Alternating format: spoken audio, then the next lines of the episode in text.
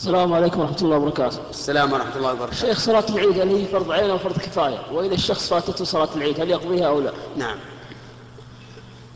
الذي يظهر أن الناس أن صلاة العيد فرض عين. لأن النبي صلى الله عليه وسلم أمر بها. وإذا فاتته فإنه لا يقضيها. لأنه لم يرد قضاؤها. بخلاف الجمعة فإنه إذا فاتته يقضيها لكن لا نقول يقضي نفس الصلاة وإنما يصلي ظهرا وذلك لأن هذا الوقت وقت صلاة إما جمعة وإما ظهر فإذا فتته الجمعة لزمه صلاة الظهر. أما العيد فإن فإنه إنما يشرع على وجه الاجتماع.